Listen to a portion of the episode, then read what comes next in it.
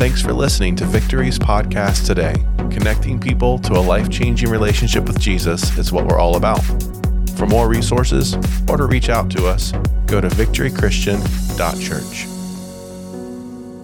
Are you ready for the Bible today? All right, I want to open up this morning with 1 Peter 1:22 where it says this. Now that you have been purified yourselves by obeying the truth so that you have a sincere love for each other. Love one another deeply from the heart. We opened up with a scripture last week, and you know, this is a real kicker, if you will, in this scripture, right? Because it talks about not just love, but a sincere love. And some folks go, Oh, I like love more than I like sincere love. But it's like it, it, doubles down, right? It goes, Not only sincere love, but love one another deeply. Ho, ho, slow your roll. I mean, that's intense right there.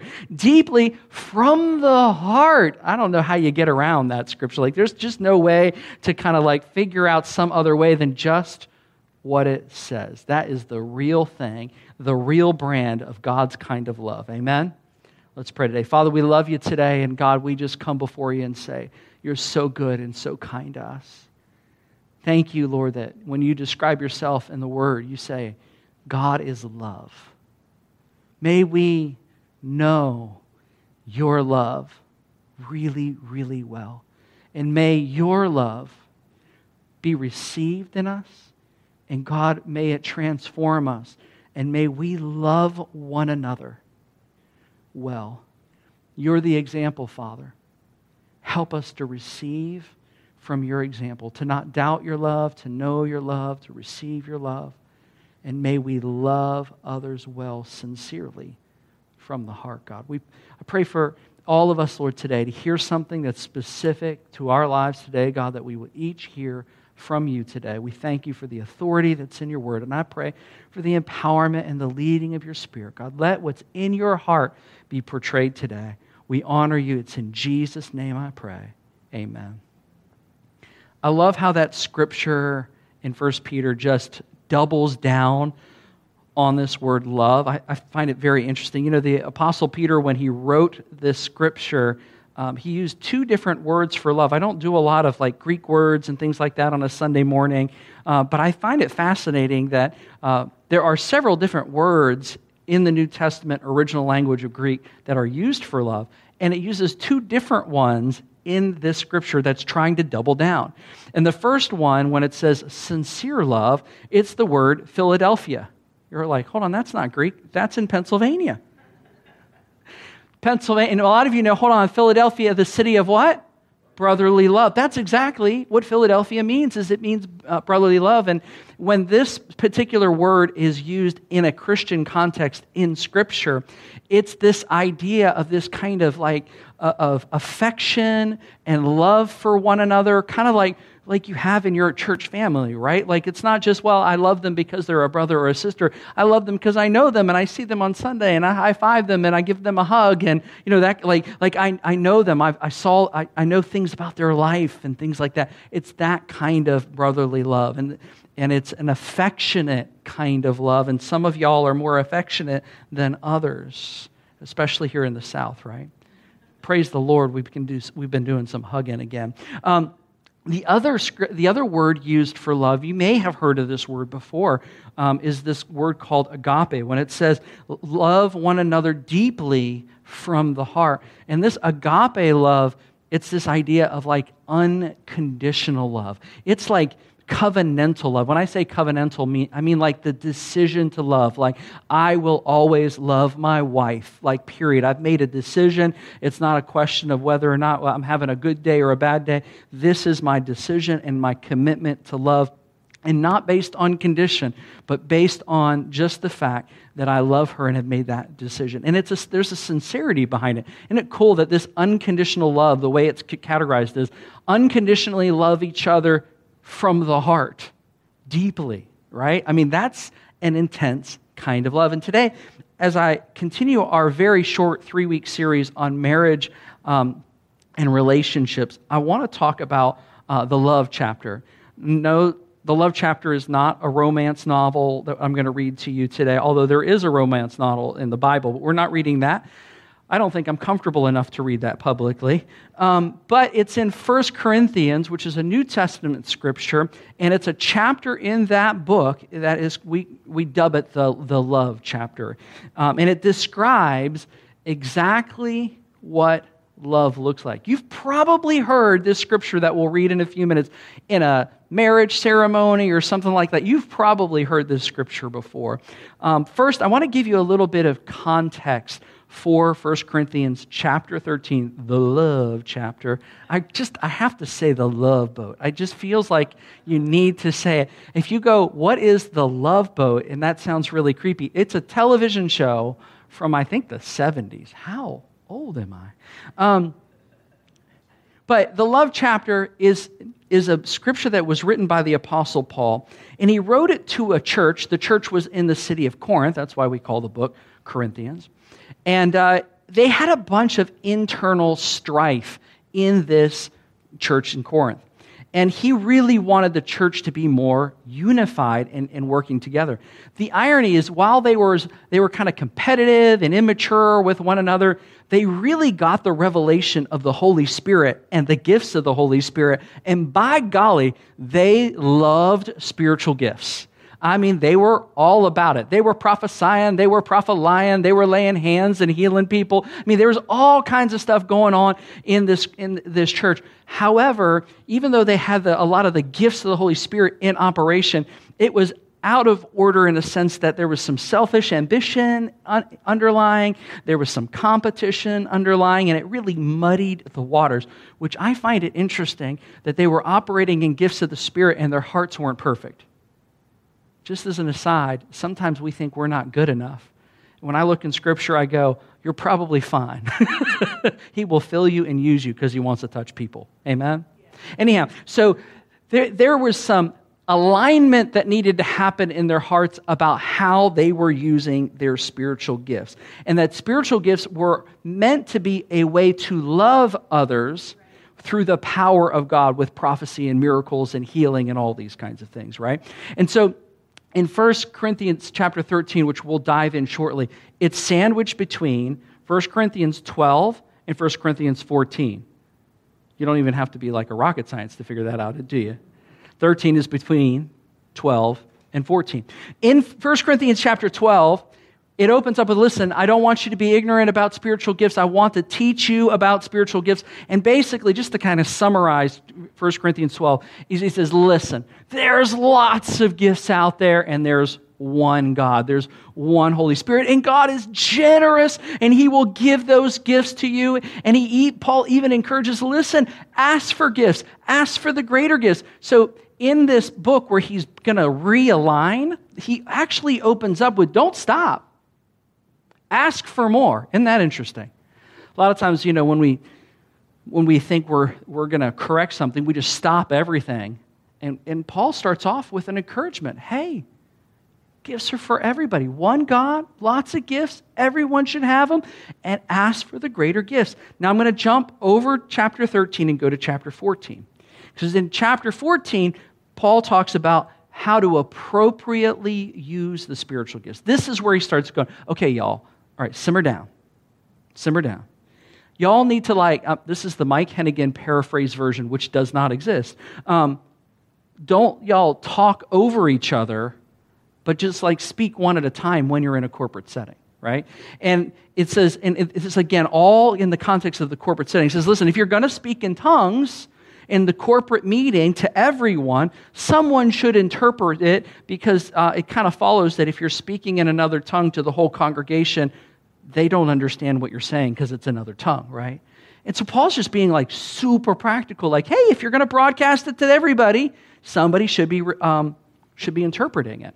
And uh, he a lot of times, just as an aside, a lot of times people will misunderstand that scripture where he's, he's talking about, hey, if you're going to speak in tongues, someone should interpret it. They apply it to an individual and they apply it to when somebody's worshiping on their own or like we're in a corporate setting worshiping and somebody's praying in tongues and I ain't talking to you, I'm talking to him and I'm not trying to distract you or talk over the crowd or, you know, I'm just worshiping God and talking to the Lord, right? People will apply it to that not necessarily with like an evil heart. They, they, they're just not picking up on the context of what's going on. And so Paul is clearly talking about how a corporate meeting should operate with honor and respect for one another, and that it shouldn't be a big show, right? Um, and uh, the funny thing is, later on in the chapter, Paul goes, Listen, y'all. He didn't say y'all, he said something in Greek. He said, He says, I thank God that I speak in tongues more than all y'all. He didn't say all y'all, but this idea that he's actually all about it, but he's not trying to discourage it. He's trying to say how to do things. So the context of 1 Corinthians chapter 13 is sandwiched in between, if you will, these gifts that are operating in the church and how the church is functioning with one another. And then in that middle, 1 Corinthians, um, let me actually let me give you the yeah, 1 Corinthians 13. I'm going to start with the very last part of chapter 12. And it says this in the last half of verse 31 of chapter 12, and then I'm going to go right into chapter 13. And yet I will show you the most excellent way. If I speak in tongues of men and angels, but do not have love, I'm only a resounding gong or a clanging cymbal. If I have the gift of prophecy and can fathom all mysteries of all knowledge, and I have faith that can move mountains, but do not have love, I am nothing. If I give all I possess to the poor and give over my body to hardship that I may boast, but I do not have love, I gain nothing. You see, for the, the church in Corinth, the doing had become more important than the being. Y'all catch that? The doing of their spiritual gifts. The outward action of, look at me, and I can prophesy and, or prophesy, and I can lay hands on the sick, and I can, I can do these things. The, what I was doing had become more important than the being, the who I am. And it had become more important than who you were becoming. It was about the external things that I do rather than the internal who I was. I kind of wonder when I was looking at this scripture and I was thinking, I was kind of painting a picture of like this, this church that had a lot of spiritual gifts and a lot of activity in my mind. They're like swinging from chandeliers in there and just kind of like having a blast at church and that kind of thing. Uh, it was probably a kind of a distracting environment. I thought, I wonder if for some, this is my just kind of curiosity, I can get this answered in heaven. I wonder if for some, the use of the spiritual gifts, maybe it was compens- compensating for some of their insecurities. Maybe it was a way of saying, like, I'm valuable because I can prophesy. I'm valuable because I can lay hands on the sick. I'm valuable uh, and I'm, I have value because I can do these things for others. And I do think sometimes in our lives, we can do things to help us feel like we're important and we're special. And it's kind of a paradox because it's good to do good things. Amen? I mean, that's a good thing. But where do we get our value from? We get our value from our Creator. We're created in the image of God. We have an infinite value to Him. We are precious to Him and valuable to Him. It's not what we're doing that actually makes us value. We just get to do, and we draw out of the value that's already in us when we do. But we don't have to do to prove that we're loved and that we're important. Their spiritual gifts in the church of Corinth, their talents, had become more valuable than being Christ like. You can imagine people prophesying over one another. You know, you can imagine like Melanie was prophesying on a Sunday, and, you know, Brenda just kind of pushes her out of the way and says, No, I don't want to prophesy. I'd be like, Yo, she wouldn't do that, you, by the way. Be like, I, I think, she, said, she said I might. Um, but this concept, like, like to us, that seems a little bit obvious. Like, well, hold on, we're doing a God thing, and we, we should be respectful to one another. And that's really the point that Paul is making in the scripture. The doing had become more important than the being Christ like. honestly, I don't see our church family as operating in that way of being like competitive with spiritual gifts actually i find ourselves more encouraging people hey step out like you know go for it you know give it a go you know we're here for you we're rooting you on. I think if anything we're leaning that way as a church family encouraging folks. But i do think there's a there's an additional application to what we're seeing going on in these chapters in, in 1 corinthians. We can get ourselves more focused on, um, on the wrong good things. And what I mean by that, they're good things, but we're focused on them and we're focused on doing them rather than the preeminence and the importance of love. What do I mean by that? I mean, we can be more focused on our career than being loving. We can be more focused on accomplishments and forget to love well. We can be more focused on money and the importance of money than the importance of being a loving person. We can be more focused on a hobby and doing something that's really important to us than actually loving people. The way that this would read if, if Paul was writing us and trying to correct us in that realm, he, could, he would say, like, you could be the best in your field of work, but if you don't have love, he could say, you could be, you could accomplish more than all the people around you, but if you don't have love, dot, dot, dot. You can make money, you can grow money, you can do things with money, but if you don't have love, none of these are bad things. As a matter of fact, in 1 Corinthians 13, it was saying, hey, you can prophesy, you can have faith, you can do, these are all good things. But if you lack what? If you lack love, you're missing it. That's kind of what it's saying. It's like who you are matters more than all these other things. We need to remember love. And isn't it beautiful how he sandwiched love in the middle of spiritual gifts? Hey, we all should have gifts. We should ask for gifts. Hey, if you ain't got love, none of this matters, and you can just stop reading. He didn't say you can stop reading. Then in chapter 14, he's like, all right, let me give you some practical things of how you can operate in a, in a corporate meeting and be more productive and be more kind to each other. Let me just give you some practical help here. But in the middle of that, he's like, the real kind of message in all this is like, hey, go for it, be that, receive the gifts, do all these things. But y'all, if you don't have love, you have missed the point. I dare say, if we don't have love, we've missed the gospel. Because that's why he came. 1 Corinthians 13, continuing in verse 4, it says this. And this is where it gets like really challenging and inspiring all at once, right? Because we can read this scripture and be like, this is how I want to be loved. But then we can read this scripture and go, oh, this is how I should love, right? Let's read it for a moment how we should love. Love is patient. Some of y'all are like, okay, I, I'm just going to work on that one. Love, y'all like, would you just keep reading? See, that's what I'm talking about. Love is kind. It does not envy. It does not boast. It's not proud. It does not dishonor others. Whew. It's not self seeking. It's not easily angered and it keeps no record of wrongs. Love doesn't delight in evil, but it rejoices with the truth. It always protects, always trusts, always hopes, always perseveres. Love never fails.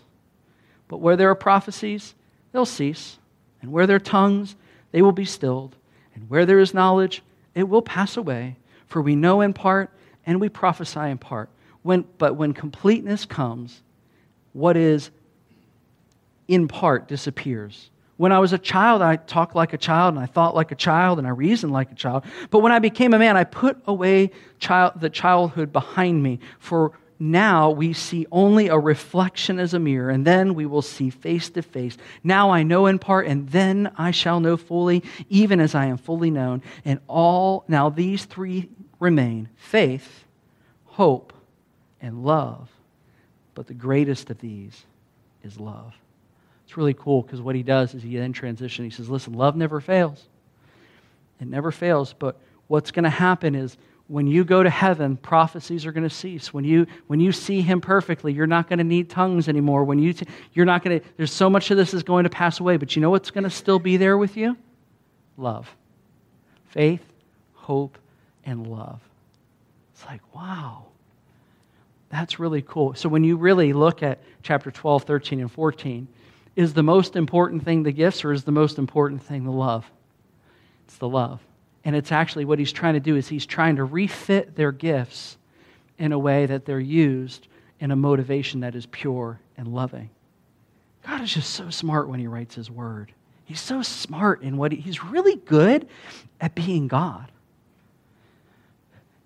The thing that remains is love. You know, as, as Paul described love, it's so challenging because when I think about that 1 Peter 1:22 scripture where it talks about love sincerely, love one another deeply from the heart. When you begin to bring in that 1 Corinthians 13 view of love, you're like, that is a tall order. But I want to tell you today, it's a tall order for all of us. It's a tall order for all of us. And you know what's wonderful about the Lord is that he puts His righteousness over our lives and He transforms us all the days of our lives, and we just cooperate with what He's doing. Like you are not alone trying to be a more loving person. He is there to help you and to empower you, to give you fruits of the Spirit so that you can walk, it, walk these things out. You're not alone and you're not powerless in this realm. What we've got to do, though, is we've got to not lean into ourselves, we've got to lean into Him what I, I want to do is I want to encourage you um, with these, these concepts and say, as you hear them, what are the ones that you go, I want to get better at that? Can I read them to you again? Just what I want to be better at love is patient. I want to be better at love is kind, even to people you don't know want to be better at love doesn't envy, and it's not boastful, and it's not proud. I feel like this one is a big challenge for us. It does not dishonor others. I don't mean that towards one another, but I feel like our culture is very dishonoring, very dishonoring. And I feel like that, that, that doesn't win people to Jesus. And I, I feel like that's an area where we can all grow. Um, love is not self seeking. Love is not easily angered. I'm not even going to throw that stone because too many, we, we would yelp, right? It's like, whoo, that's hard. But man, it makes so much sense. Aren't you so glad that God is slow to anger and abounding in love? See, He's trying to make you more like Him, right? Slow to anger and abounding in love. It keeps no record of wrongs. Man, that's good. That's God's nice way of saying, hey, this is about forgiveness too real forgiveness. Love doesn't delight in evil, but it rejoices in the truth. And I love what love does it protects, love trusts, love hopes, love perseveres. Y'all, if we're going to excel in something in our marriages and in our relationships, we need to excel in this. Um, we need to let Him transform us into his likeness and his image. We need to, to allow him to do that work. And here's the thing you're not left alone. And for some of us, we're feeling maybe beat up. You're feeling like, man, I, I really fall short on, on several of these. I just want to encourage you don't, don't go there. Cry out to God and just say, God, help me, empower me. Like, help me when I see it coming and I need to, to, to shift or to change like empower me and like give me that pause and work inside of me right? And just like like let let it work in me. For some of us we've got some really specific assignments. Like you're, you're like man i'm not the easily angered i like a picture of somebody comes to my mind. And you're like well then go for it. You work on exactly that. I want to encourage you this week to uh, take 1 corinthians 13 and to read that. And like each day like when you start your day just pick one thing from that list that it's patient, that it's kind, not easily. Just pick one thing and just let that be your thing for the day for maybe for some of us it's like no i need my one thing for the whole week. I just need to focus on it all week. Go for it. But just go to the lord and talk to him about it and just say god i realize i'm really easily angered and i want you to break that thing inside of me. Uh, and i don't want you to break me if you can. I, would like just to break that if you can. And i'd like to i'd like to change that. I want to give that to you. I want to i want i want to do better in that realm. Like this is where we want to excel as a people is becoming more christ-like you know, that word agape, that kind of, uh, I've made a decision to love, and it's kind of the decision God wants us to have towards one another and the world around us. It is also the word love that he used when, when he says in John 3.16, For God so loved the world. He so covenantally loved the world. He so unconditionally loved the world that he was willing to give his one and only Son, that whoever believes in him would not perish, but have eternal life. For God didn't send his Son into the world to condemn the world, but to save the world through him. Y'all, God is on a mission to save some people. And in the context of everything going on around us, we got to remember people are never the enemy, they're always the mission field, right? We're, and it, our role is the ministry of reconciliation. God is going to handle justice, and God is handling justice through the cross and through eternity. He will handle justice but He has called us to a ministry of reconciliation. And I want to tell you today if you're in that place where you go, you know, I need to love people better, but maybe you haven't received the love of Jesus in your own life, you haven't received that unconditional love. I want to tell you today, you don't need to do anything for Him to love you, He already does. But if you haven't turned your heart to Him, you haven't said, God, I don't want to be the ruler of my life. I need you to be the Lord and God of my life. If you haven't done that, I just want to encourage you. He is ready to come into your life.